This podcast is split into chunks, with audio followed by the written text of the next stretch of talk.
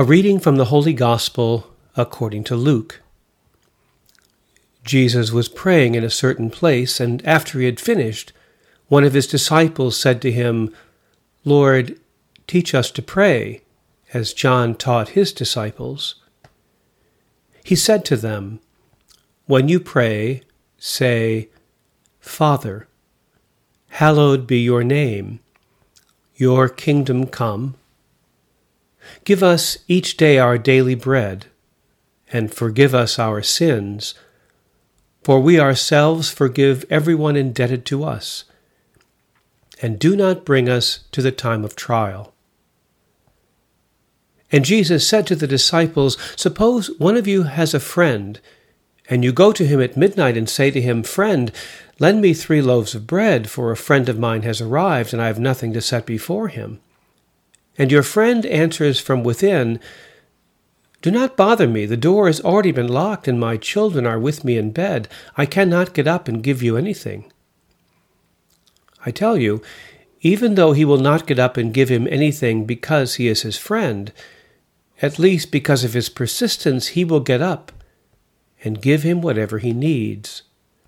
So I say to you, ask, and it will be given to you. Search, and you will find. Knock, and the door will be opened for you. For everyone who asks receives, and everyone who searches finds, and for everyone who knocks, the door will be opened. Is there anyone among you who, if your child asks for a fish, will give a snake instead of a fish? Or if the child asks for an egg, will give a scorpion? If you then, who are evil, know how to give good gift to your children, how much more will your heavenly Father give the Holy Spirit to those who ask him? The Gospel of the Lord. Lord, teach us to pray. Teach us to pray. The prayer that Jesus taught is deeply communitarian Every petition in it is plural our, we, us. There is no I in the Our Father. The ones praying do not ask God for something for themselves. Rather, they unite themselves to the being, hallowed be your name, and activity, your kingdom come, of the Father. It is the Father who sustains us with the very air we breathe and nourishes us with bread, so that our oneness with the Father moves us out of prayer and into action. And forgive us our sins, for we ourselves forgive everyone indebted to us. This simple prayer transforms the one praying and the Father into a unity of being and doing. In the story of Abraham bargaining with God, Abraham speaks to God as he might speak with anyone. God is depicted in very human terms. God must come down to see for himself. Abraham does not address God as an equal, but reminds God of God's own justice. Abraham argues that if there are but a few righteous people, the righteousness of the few would be enough to save the whole city. Kabbalah, or Jewish mysticism, expanded this idea. The world must contain not less than 36 righteous individuals in each generation for whom God preserves the world. Hebrew uses letters for numbers like Roman numerals. The Hebrew word for life is C H A I, pronounced high. You've probably heard this famous Jewish toast, L'chaim, to life. High is the number 18 in Hebrew. Twice high is 36. The Hebrew letter Lamed is 30, and the letter Vav is 6. Together, the two letters equal 36, the number of the righteous in every generation, whose virtue keeps the world from destruction.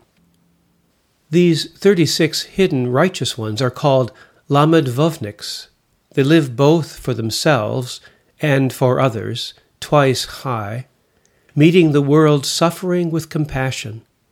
Without their acts of loving kindness, life on this planet would implode under the weight of human selfishness, anger, ignorance, and greed. The American rabbi Rami Shapiro explains that the tipping point for maintaining human life on this planet is 36 people practicing the sacred art of loving kindness. Shapiro invites us to be among the 36. Once you realize that the whole world depends on you for its very survival, Shapiro writes, you will not lack in opportunities to serve. Just remember that you are a hidden saint. While being a Lamed Vovnik may be good for your soul, it doesn't belong on a resume. In his apostolic exhortation, Gaudete et Exsultate, on the call to holiness in today's world, Pope Francis writes of the saints next door, those members of our families and communities whose often unrecognized holiness plays a part in our salvation as members of the people of God. A great cloud of witnesses, he said, encourages each Christian to take steps toward holiness. These witnesses may include your own mothers, grandmothers, or other loved ones. By living our lives with love, and by bearing witness in everything we do, we reflect the face of the Lord. Jesus teaches his disciples to pray first for the hallowing of God's name. There's an echo of Ezekiel 36. The scattering of Israel has caused God's name to be profaned among the nations. The prophet announces that the holiness of God's name will be proven when all the Israelites are gathered from among the foreign nations and brought back to their own land. Jesus invites us into his relationship with the Father. After all, we call it the Lord's Prayer. When God's image shines out in the depth of our hearts, God's kingdom has come to us. The bread for which we are to pray isn't just material bread, but at the same time, the bread of friendship. In a Palestinian village in which there are no shops, every house provides its own food. A visitor arrives in the middle of the night and there is nothing to offer him, so the householder goes to his friend and knocks on the door. Hospitality is a sacred duty, so he will get up and give his friend all he needs. The German Benedictine Anselm Gruen writes that with this parable, Jesus wants to tell us that God is our friend. Luke interprets this parable like a Greek philosopher. We Christians are God's friends. Prayer is speaking to God as to a friend. We may make requests of God as shamelessly as of a friend. God will not turn us away, for the friendship between God and us is far firmer than that between human beings. In the human world, even those who are evil give good sustenance to their children. Both the parent in bed and the evil parents are people who give food despite serious obstacles in their willingness and ability to give. Against all odds, giving happens. We are not petitioning God for something God may or may not be willing to give. We are opening ourselves to receive the Holy Spirit whom the Father wants to communicate. In giving us the Holy Spirit, God is giving us God's self. As Paul describes in Romans 8, verse 26, the Spirit helps us in our weakness, for we do not know how to pray as we ought. But that very Spirit intercedes for us with sighs too deep for words. In his book, To Dare the Our Father, Jack Shea writes Of course, spirit is always present, a given of human existence. The imagery from the book of Revelation lays it out. Listen, I'm standing at the door knocking. If you hear my voice and open the door, I will come in to you and eat with you, and you with me. The Lord is always knocking. He's not a come and go visitor. He forever waits at the door.